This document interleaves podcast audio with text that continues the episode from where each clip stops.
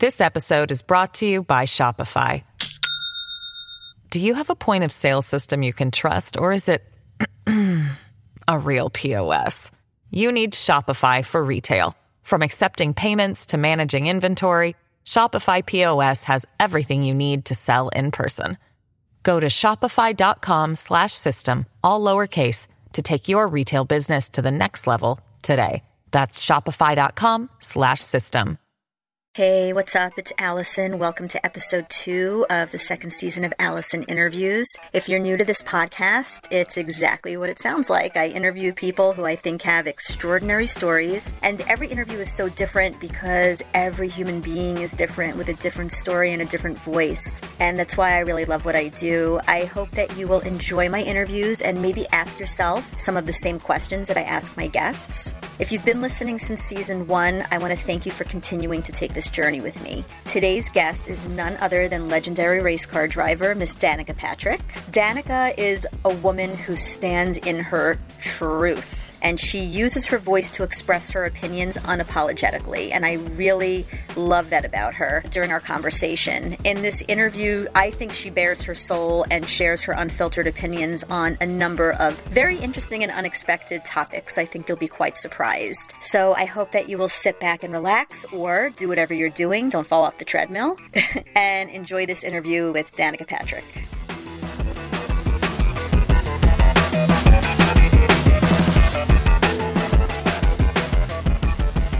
I read up on you and I know that you started with go kart racing as a kid and it was just something fun that you and your family did as a bonding experience. But when you got to the point where you decided you wanted to make this your career, when was that and what was the epiphany that made you think, I want to try being a professional race car driver?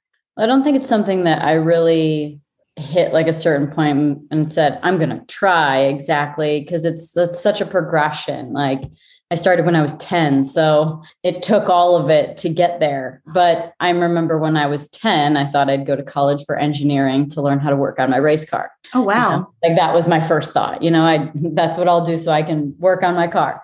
And then I would say probably the next jump was when I was 16 and I moved to England to continue pursuing racing. Uh, I left high school. It was my junior year. I pretty much didn't even go that year. I left halfway through the junior year at uh, Christmas break. And um, I guess at that point in time, it was like, hey, let's see where this could go. You know, there's a talent, there's an interest.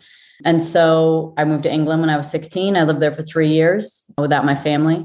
So that was probably the next big jump and then I came back and I didn't have a ride. Like I, I wasn't racing. And, you know, at that point in time, I think a lot of people, and I think probably a lot of parents would be thinking, you know, you better get your shit together. And, you know, did you have that moment like, what have I done? I left school.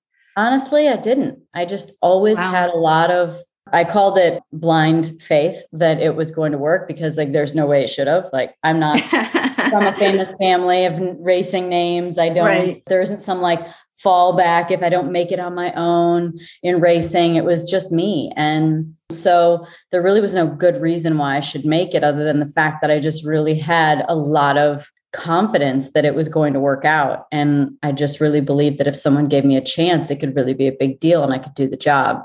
And so I stuck with it. And then it was when Bobby Rahal hired me to drive his Formula Atlantic car, which was one step under Indy cars. That was probably, you know, the next thing. And then I'd say the next point after that, because you never know how long stuff's going to last, was, you know, thank God it was four races into my IndyCar career, I had a really, really, really big Indy 500 month. I almost qualified on the pole and I almost won the race in my first time there. So, you know, I think that I think those were kind of like the four things that probably are maybe answering your question, but there wasn't uh, the probably the closest thing is dropping out of high school and moving to England is probably the closest thing to yeah. deciding like, okay, I'm going to make a run at it. Were you cognizant in that age group women don't do this. Like I'm doing something that women don't do. You didn't have that thought? No. And, you know, that wasn't the way that I was brought up. My dad didn't mm-hmm. teach me to be the fastest girl out there. I mean, because it wasn't that I was the only one. Sometimes there was another girl out there. I mean, shoot, at first my sister did it too. So yeah. it wasn't like a complete anomaly. It was just more rare. So mm-hmm. no, no, my dad taught me to be the fastest driver. And all through my go-karting career, no matter how fast I was, and trust me, I was faster than everyone a lot. It was not about being even the fastest. It wasn't about being the fastest girl. And it was barely about being the fastest. It was always about how fast could I go. And so sometimes that meant I was half a second quicker than anybody else because okay. just being fastest wasn't my best. My best was more. So you had an awareness that you were not competing against the other drivers, you were competing against yourself. Yeah. Beating yeah. your own best I mean, okay. I think that was a, a, core value is that it's almost like there's no ceiling on this. Mm-hmm. How far can you take it? And were there naysayers? Was there any bullying, naysayers, any sexism, anything like that that you encountered? I mean, all? that's such a common question, especially being a girl in a guy's sport, but yeah. that's not what happened, you know? Okay. Well, that's good that that's not what happens. I mean, and, and you know, any amount of it is human. Like, mm-hmm. trust me, I mean, living in England and being a teenager with a bunch of teenage guys and having them like gossip or make jokes, or you can tell they're whispering about you. Yeah. That wasn't about being a girl. That was about being that age. Yeah. And, you know, maybe part of it was girl, but that's not what I choose to focus on. What I chose to focus on was that, you know, I was at a really pivotal age, teenage years, boys will be boys. And this is just human nature. If this didn't happen at the racetrack, it was happening in school you Good know point i mean so yeah. I, I think that and for all the stuff that happened later on look if someone's pinning me down for something that i've done that they don't agree with it's like yeah but you know they're also talking about me when i finished fourth and mm-hmm. you know what? They're not talking about guys when they finish fourth. So you can't go off and just like criticize the bad because it seems like they're coming at you because perhaps your gender or something like that. It's like yeah but then there's other things that are happening too because of it that are great. So it's like i really i really have always chosen to focus on the good that came with it and not the bad. And i think it's really given me a really good non-victim mentality which playing the victim is like an epidemic you know? And it's also so so hindering in progress. There's really nothing good that comes from it. Do you think that the age that we're living in now with social media with cancel culture that that is this epidemic of victimhood that is going on right now? I think it's just a dangerous place to be. I think that anytime you're focusing outside of yourself is not the right focus agreed during your career did you have thoughts of i'm risking grave injury i'm risking potential death did you ever have thoughts like that and and if you did how did you overcome it it's an awareness, but I don't think it's something that you really think about. It's not something I thought about a lot. And I guess sometimes it's contrast that gives you perspective in hindsight. And so my story about that is when I did the broadcast for the Indy 500 the year after I was finished, which was mm-hmm. 2019. You know, it was fun. It was, it was actually a lot of work. And, you know, I'm sitting on this pit road pit box with Mike Tirico, and we do a lot of the pre race stuff. And then it basically shifts to the booth after that and we're kind of done doing the majority of the work. And the cars were coming down the front straightaway to take the green flag. And I remember I had a bag of apple chips and I was eating them while they were taking the green flag. And I was like having this moment and laughing, going like, this is such a different place to be. But then I remember also going like, they're so crazy you know mm-hmm. i knew how dangerous it was like i had much more i was able to let it like get into my mind more and into my body and really realize what the consequences were of a bad day of a crash Damn. and that's just not something that we we really our perception is what creates our reality so you know if i would have had the perception of how dangerous it was maybe it would have changed me as a driver or changed how long I did it or if I did it. But I didn't have that perception. There's an awareness because, you know, I'm human and I'm not blind. Sure. But it wasn't something that by any means I put any huge amount of attention on. Has there been any type of fear or phobia that you've had to overcome in your life apart from any of that? A hundred, um, a million, oh. many things that I have to overcome. I mean, I think that you're probably asking in particular to like my job was there something i had overcome to do it No, no. I mean, anything. I mean, is, is there anything in your life that you've had to overcome? It could be any type of fear, it could be personal, could be professional, could be spiritual. I mean, let's see here. So, I mean, I think I've had to overcome the fear of of not being good enough. I think that was kind of a programming that I got from a young age from a dad and just, you know, pushing, pushing, pushing and I mean, look, if I had to choose a dad that pushed me really hard and got me to where I got to, or have a dad that let me just do whatever I wanted and was not hard on me and just easygoing, they both have consequences. Yes. So I'm happy to get the one that I got. Okay. But it doesn't mean that I didn't have something to deal with. And the reality of the human experience is that we all have those. We all get programming from our parents of the way we act and then what we respond to like who we are and what we attract. And it usually one of them's mom, one of them's dad. And so, I mean, that's the norm. Um, they could be your caretaker, some other variations, but generally speaking, that's kind of what happens. And so, you know, my dad pushed me a lot, and I just had this sort of narrative in my head that nothing was ever good enough. And if anyone ever criticized me for, you know, being lazy or not trying hard enough or doing something, I would get defensive for myself and I would get triggered by it because that was a wound, you know, that I wasn't good enough. And that could so- show up in, you know, perfectionistic ways in work or things like that or in relationships. So I think that's something that I feel like I've, you know, had to deal with and learn how to take compliments and learn how to, you know, own the good things that I've done and that they are enough, yeah. that I am enough. And by um, the way, that is one of the most common things that I hear. And what's so amazing is that I interview people that are at the top of whatever it is, right?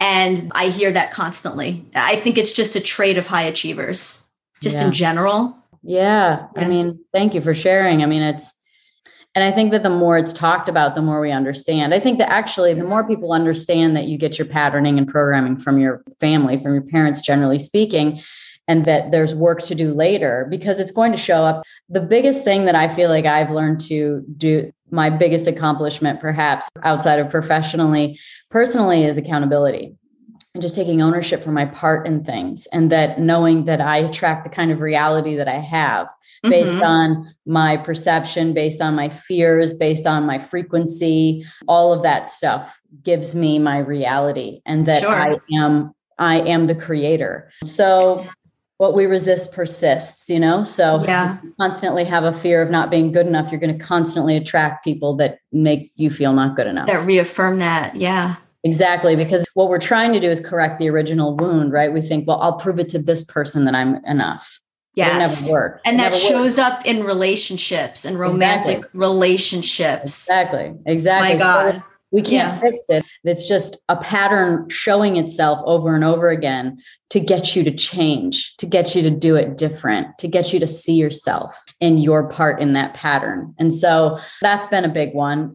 Uh, another one is you know i think then the the mom stuff is this sort of abandoning myself or fear of abandonment which airs on codependency and just like being afraid to be alone. And man once i was alone i was like wow there's a lot of empowerment here. But i realized that you know the way i would show up would be really you know not as empowered and not as confident. And so so yeah. So i think that you know my most of my big lessons have come personally. I think the lessons in work have been more along the lines of effort and actually, you know what? I'm not going to bullshit around about like, oh, you know, you get out of it what you put into it. Yeah.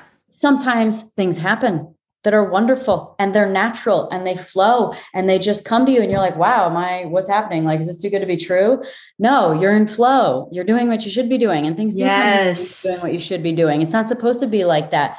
But if you don't know what you should be doing and you're not honest with yourself about doing the things that make you happy, you're out of flow and things don't go as easy. Doesn't mean you can't force them. Doesn't mean mm-hmm. you can't force things to be all right. But when things happen really easily and just like tumble in the right direction, that's when you realize that you're like, wow, this is in flow. And so it shouldn't be massive, massively hard. And the only times that it takes testing, you'll always prevail through because it's something you're truly aligned with and passionate about. So things don't feel like it feels like the way as opposed to miserable, right? Like in racing in particular, all the challenges that came were the way. Like I was like, oh, well, okay. So we worked through this and then, okay, I just stick with it. And I guess it was just the way, whether it was something accomplishing more or moving out of like leaving the country in high school and never going to prom and all that stuff. It's like, oh no, yeah. this is the way.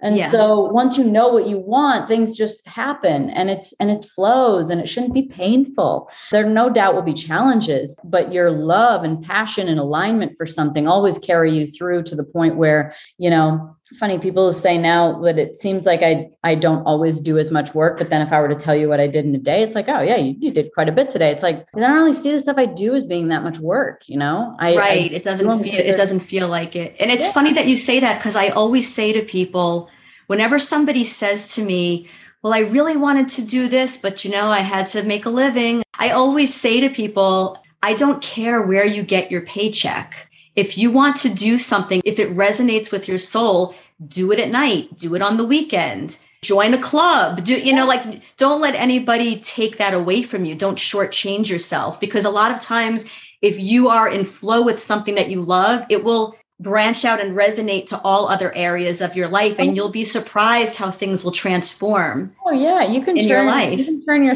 you can turn your passion project or something that you do on the weekends into your whole world. And i always feel like the ceiling for things that are your job but not your passion is i don't know let's just call it like 8 out of 10 right like you do great things, but you get 10 out of you actually there's no ceiling to what happens when you do something you're passionate about. Yes. I mean, nothing. You you give me any example of anything that we use in our life any pattern anything on the on app or any anything that we do. And somebody just like loved something and was like i need to create a solution here. And then all of a sudden they're like oh wow i could or somebody loved to do something and they're just like realized they were a great artist. You name it. Everything in our reality came from a lot of and the best stuff comes from passion that's the right. Best stuff. When you set out to, when you have the goal of making money, I could almost guarantee you that it's not going to last forever, or it's maybe not even going to be that successful. Or even if it is, it won't feel good because that's, right. that, that's not what the human experience and your in your emotions and your heart want. Your heart wants your heart wants something so much more expansive. Like money is just energy, you know? So you do something, you pay somebody for it. Like it's just an exchange in energy. And mm-hmm. so, yeah, so you do something great and you get money, it's over. It's like, it's so transactional. There's, you know, that's all it is. But, yeah. you know, when you set the goal to change people's lives, to, you know, inspire people, to give people hope, to make them smile, to, I mean, there's no end to that. Absolutely. It just expands and expands and expands. Yeah, it's amazing. Exactly. It's funny. I was going to ask you the question that I ask everybody, which is what did you come into this life to learn? And what did you come into this life to teach? But I think we covered like all of that and then some. Well, what do you think it is? Actually, I'm fascinated. What do you think? Are you serious? Is? Yeah, I want to know what you think. Wow. I mean, I don't even know where to begin. I mean, I think that kids will be reading books about you. Not that i want to like speed up your your life but i think kids will be reading books about you for generations to come. And i think that young girls will be awe inspired and motivated by the fact that you didn't believe in a glass ceiling that you said hey i'm here. I'm arriving. This is what i want to do. This is what i'm good at unapologetically I think that that will inspire kids for generations to come. I think that you're also so self reflective that you're able to say, hey, like, I have this duality in me. I have this quality where I often don't feel good enough and it's gotten me here. But at the same time, sometimes it can feel hard internally. And I know that this is where it came from. And I know that there's good and bad to it, but I wouldn't trade it.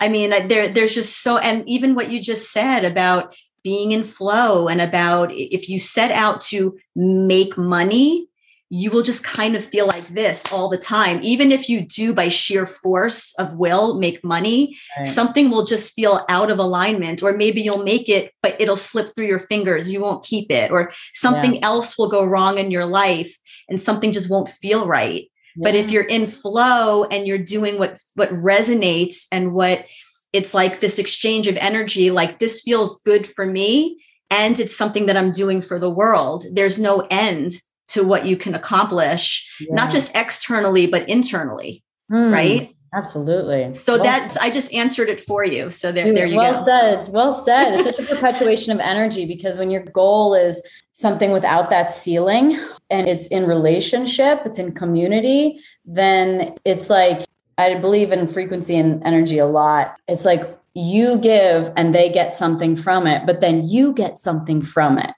Like that's what kind of continues the mm-hmm. expansion of something versus like I make money and it's like, oh, somebody lost money.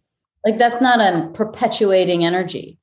It's not going to spiral right. upward, right? Exactly. So it, it kind of hits those walls, you know, it hits those hits those thresholds. So yeah, every one of my businesses that I start, whether it's the podcast or my both of my wine businesses, speaking engagements, or any of the things that I do, it's, it's always beyond the money. It's you know, trust me, if it was about the money, I would have quit some of them a long time ago because I've spent a lot. But it was yeah. always been about the long game and always been about it's always about inspiring because that was the one thing that when I was finishing my career, I was like, man, I feel like I have this really, really special opportunity to be a girl out here with guys and inspire people to do something different and believe in themselves in new ways and not use the social norms as their guidelines. And um, and I was like I really appreciate that and that ability to inspire. And then I was like wait there are a lot of inspirational people that aren't race car drivers. I think I can do this otherwise This episode is brought to you by Shopify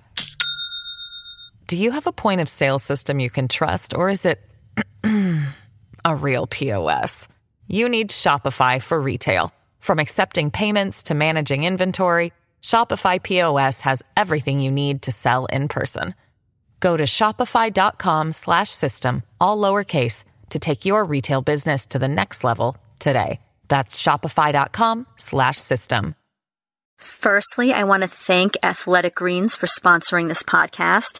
Athletic Greens has a product called AG1 that I have been using literally every morning. When I start my morning with AG1 drink first thing before my coffee or my morning smoothie, it's a whole different ballgame. So I wake up in the morning. As soon as I get down to the kitchen, I put in a scoop of AG1 into my water. I stir it up. I drink it down. It's a few seconds out of my morning and I just feel so much more energetic than I did before. I get 75 high quality vitamins, minerals, whole food sourced ingredients, probiotics, and adaptogens all in one drink. I feel like I'm starting my day on the right foot. And it's a good feeling to know that you're starting your day by being kind to yourself. Athletic Greens has over 7,000 five star reviews. It's recommended by professional athletes, and I respect their company values. Athletic Greens is a climate neutral certified company. They also stay on the cutting edge of nutritional research, which is super important to me. AG1 is the single greatest thing you can do for your body in under 60 seconds. And to make it easy, Athletic Greens is going to give you a free one year supply of immune supporting vitamin D and five free travel packs with your first purchase. All you have to do is visit athleticgreens.com forward slash Allison interviews. Again, it's athleticgreens.com forward slash Allison interviews to take ownership over your health and pick up the ultimate daily nutritional insurance. Firstly, I want to thank Athletic Greens for sponsoring this podcast. Athletic Greens has a product called AG1 that I have been using literally every morning. When I start my morning with AG1 drink first thing before my coffee or my morning smoothie, it's a whole different ballgame. So I wake up in the morning. As soon as I get down to the kitchen, I put in a scoop of AG1 into my water. I stir it up. I drink it down. It's a few seconds out of my morning and I just feel so much more energetic than I did before. I get 75 high quality vitamins, minerals, whole food food sourced ingredients, probiotics, and adaptogens all in one drink. I feel like I'm starting my day on the right foot. And it's a good feeling to know that you're starting your day by being kind to yourself. Athletic Greens has over 7,000 five star reviews. It's recommended by professional athletes, and I respect their company values. Athletic Greens is a climate neutral certified company. They also stay on the cutting edge of nutritional research, which is super important to me. AG1 is the single greatest thing you can do for your body in under 60 seconds. And to make it easy, Athletic Greens is going to give you a free one year supply of immune supporting vitamin D and five free travel packs with your first purchase. All you have to do is visit athleticgreens.com forward slash Allison interviews. Again, it's athleticgreens.com forward slash Allison interviews to take ownership over your health and pick up the ultimate daily nutritional insurance. So let's talk about your podcast. So your podcast is called Pretty Intense. Yeah. Mm-hmm. Okay. Tell me about the podcast and why you uh, wanted to do it. Well, the name actually comes from my book. So I had a book called Pretty Intense come out at the beginning of 2018. And it's a three part book with mental, it's the mind, and then it's food, and then it's fitness in the body. And, you know, it starts with the mind because really what stops us from finishing anything that we want, doing any, starting anything that we want, uh, is our mind. You know, we all know what it takes to eat healthy. We all know what it takes to work out or to lose weight. You know, like or get fit or get strong or you know build muscles. Like it's not rocket science. Yeah. But it's our mind that stops us from being consistent, from being disciplined, from having that greater goal. And so the mind is where it starts, and then it gets into food and talks about the diet and how I live and eat, and then recipes that I wrote and photographed. And then the last part is on the body.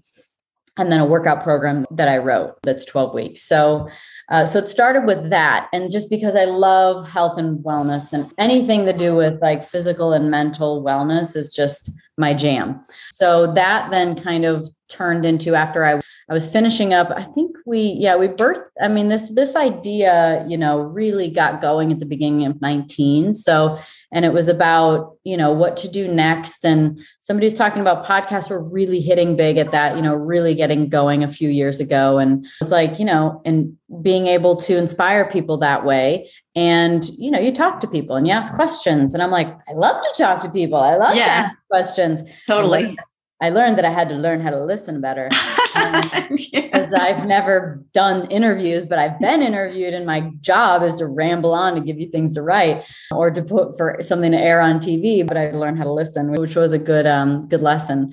But so the podcast is all about really diving in with people, and I think that it's kind of found its sort of groove. And I didn't necessarily. People ask me, "Who's this for?"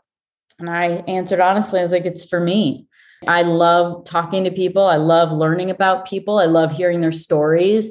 I want people to feel human, but yet be inspired by all of them. I mm-hmm. want them to laugh. I want them to, you know, connect with these people. And so, you know, really over time, what it's come down to is me getting into the truth of people and you know something that is i had a sweet friend over yesterday. She's one of my best friends and she's the one who taught me about kind of being able to see people's truth and speak it. Like i have an ability to speak things and and without um filter which can be harsh but also it has a, an initiation to it or it's inspiring but it can really be an initiation for someone because sometimes the truth doesn't always feel so good. But uh, really just unpacking the psyche and unpacking people and really learning about them and asking questions and asking questions that they never would otherwise get. And so i very much pride myself on the show of hopefully being very prepared and knowing my guests pretty well and then also asking questions that they wouldn't otherwise get.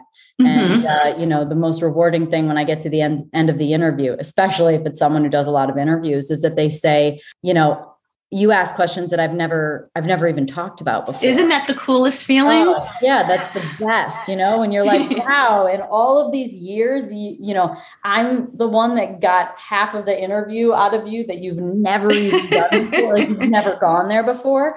Yeah. So um, you know, you do such a good job too. I love these questions that I'm oh, sure, thank you. I'm sure you get that too. And that always feels so good. And and so I I really just love that. And and I and I believe one of my jobs here is to wake people up and to really kind of be a little bit of an initiator in that spark and to teach people that we're more alike than we are different. And, you know, division is like, another epidemic right now. I mean, yeah. we, we are finding and figuring out every possible way for people to divide. It just seems like it continues to compound and it's such a detrimental process to the human experience because community is literally the foundation of wellness. Like when people are taken out of community, just like when I interviewed Zach Bush, a doctor, when you take a cell out of its cell community, mm-hmm. it goes rogue or kills itself. Like it, it knows what it, it's one of the other other. And the same thing happens in the human experience. And we have been put in the worst of positions in the last year and a half to be out of community.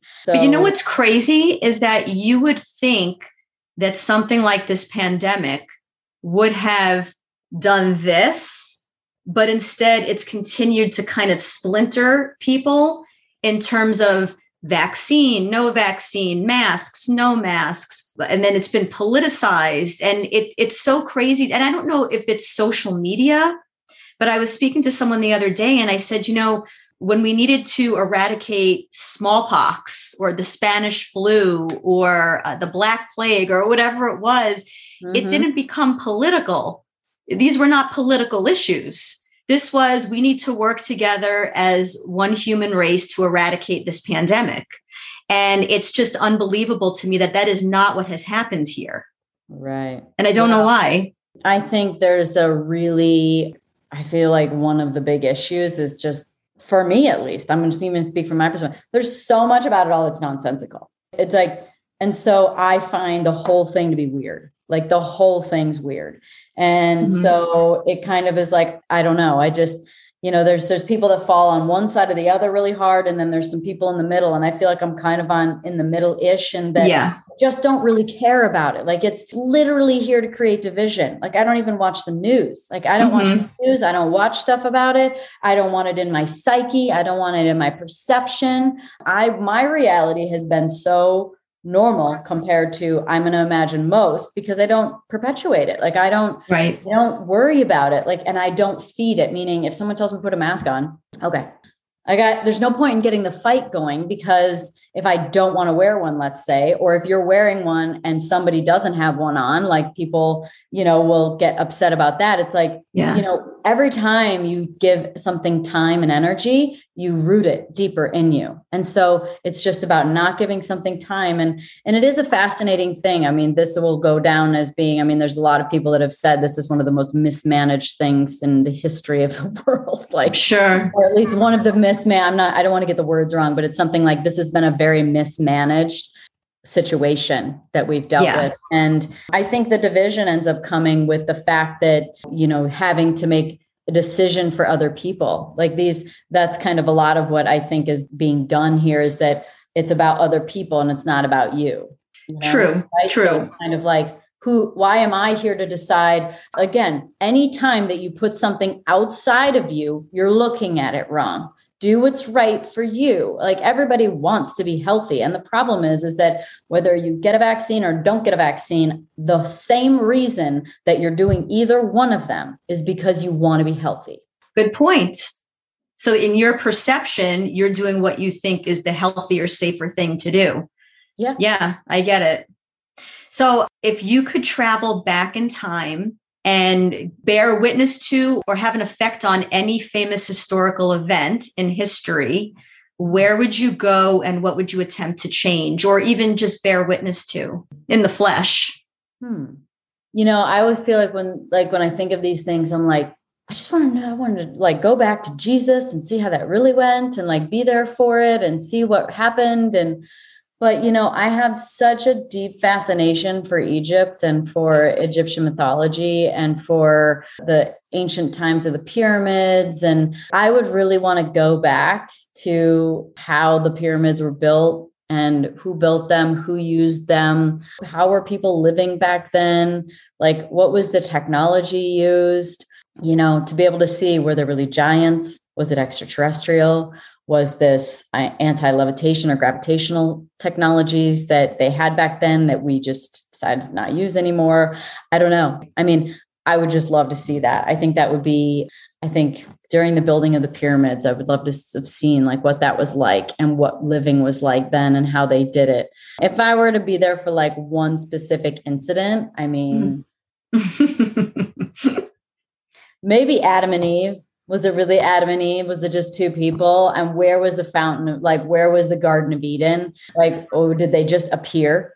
Like, right? I mean, like, interesting. I, I that would be a fun. I think that would be interesting because I don't. I think I'd just be sitting there watching nothing happen because it's probably, you know, just things in books from that long ago. I mean, right.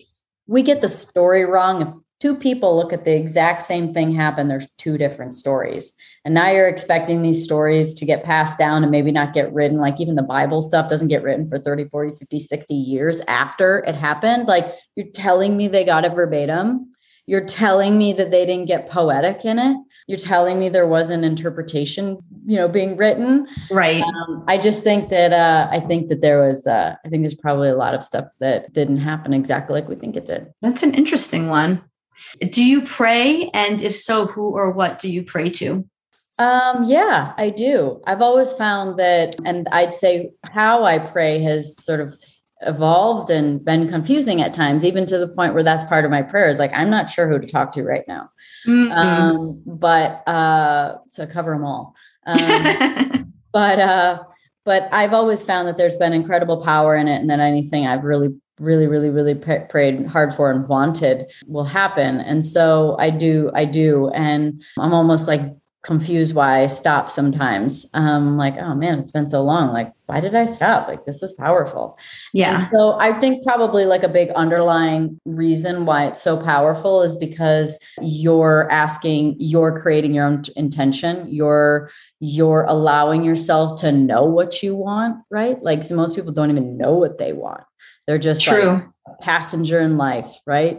And I think that having goals is important. And so, so I think that there's just kind of like that manifestation nature of it, especially mm-hmm. when you get into prayer, you get into the emotional side of it. This comes, I mean, whether it's Tony Robbins or whether it's Joe Dispenza or Bruce Lipton or Gregg Braden or, you know, yeah. any, any all brilliant people. Yeah. Minds, they'll tell you that you have to anchor your future by embodying the true feeling, visualizing what you want, anchoring into that future life that you want, whatever it is, and then embodying that feeling and really letting it become a part of you. Yeah. You have to, because your mind can't tell the difference from a truth and a lie. So you've been watching the same stuff as me. watching oh, yeah. well, I can tell you watch just by your questions.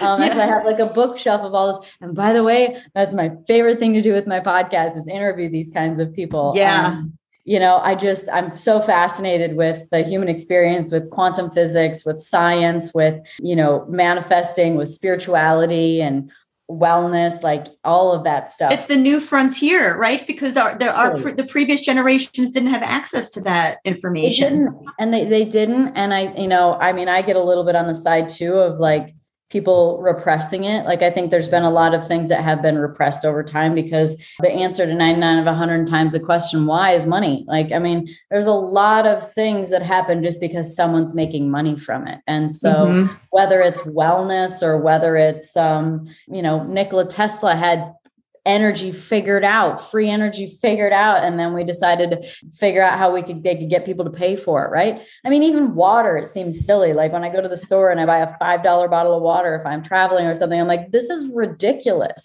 You know, so yeah. I mean, they find ways to monetize everything. And, yes, they do. And uh, and I think that's you know it's capitalism, but it's also um, short sighted. You know, so yeah, Anyway, I can't remember what I was rambling on about, but it was uh, probably something about woo woo ness.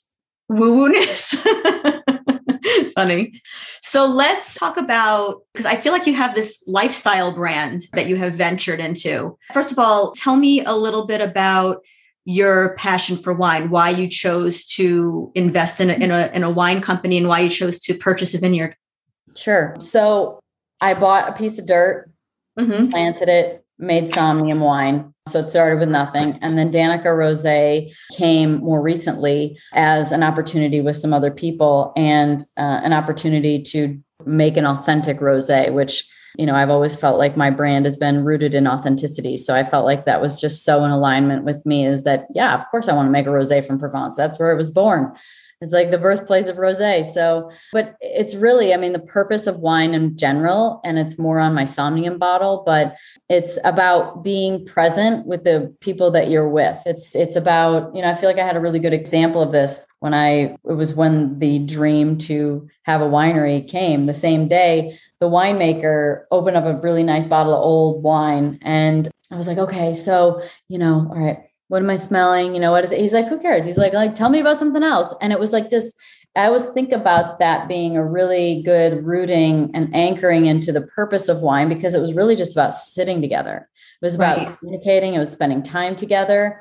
And so for me, the wine is about that. It's not like the goal is to get people to connect. The goal is to get people to create memories together. It's to tell stories. It's to open up. It's to make memories. It's to have dinner together. It's to sit at the same table together and to also maybe go to Napa and fall in love with the process and, you know, get into nature and fancy farming and, and experience what it's like to, to make that bottle and how unique every year is and how much goes into every single vintage. And so, but really, it's about community and really it's about connecting with the people around you and you know setting your phone down and kicking it old style old school where you yeah. talk to each other and spend time together and make a meal and i just think that you know community is again to say it again like a hallmark of wellness and it's it's absolutely one of the most prevalent things in the blue zones of the world which is where people live the longest is that people community there's community and people are right. together and people sit and eat together and so so that's the point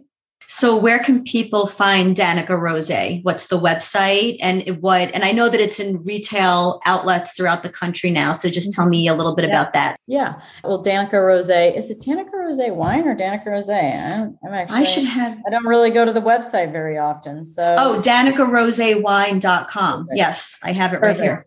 Okay. Um, so they can go to the website and mm-hmm. order it.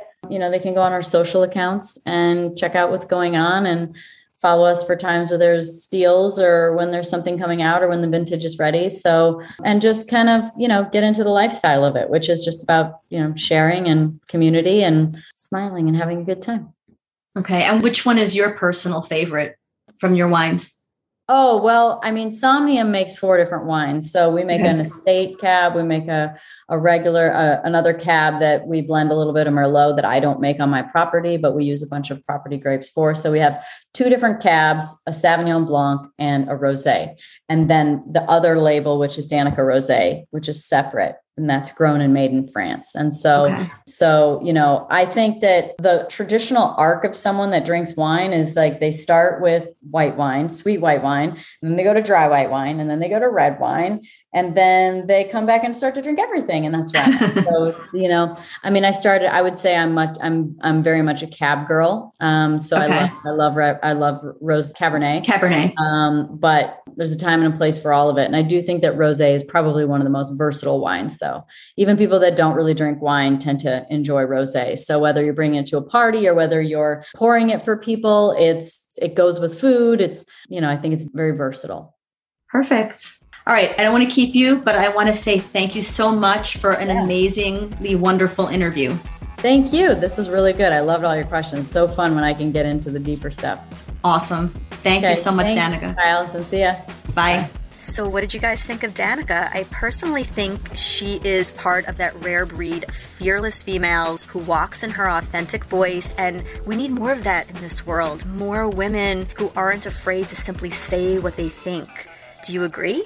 Maybe you don't. Maybe you do. I don't know. You'll have to let me know. And I really love what she had to say about why she created Somnium Wine, her new winery, which you can learn about, by the way, at somniumwine.com. And that info will be in the show notes. We do need to be more community oriented. We do need to slow down and take some time to sit and share a glass of wine and make memories with the people that we love. I wholeheartedly agree with that sentiment. If you enjoyed this podcast, podcast. I hope that you will subscribe, share it with a friend, leave a review with your opinion of this episode. Until next time, peace.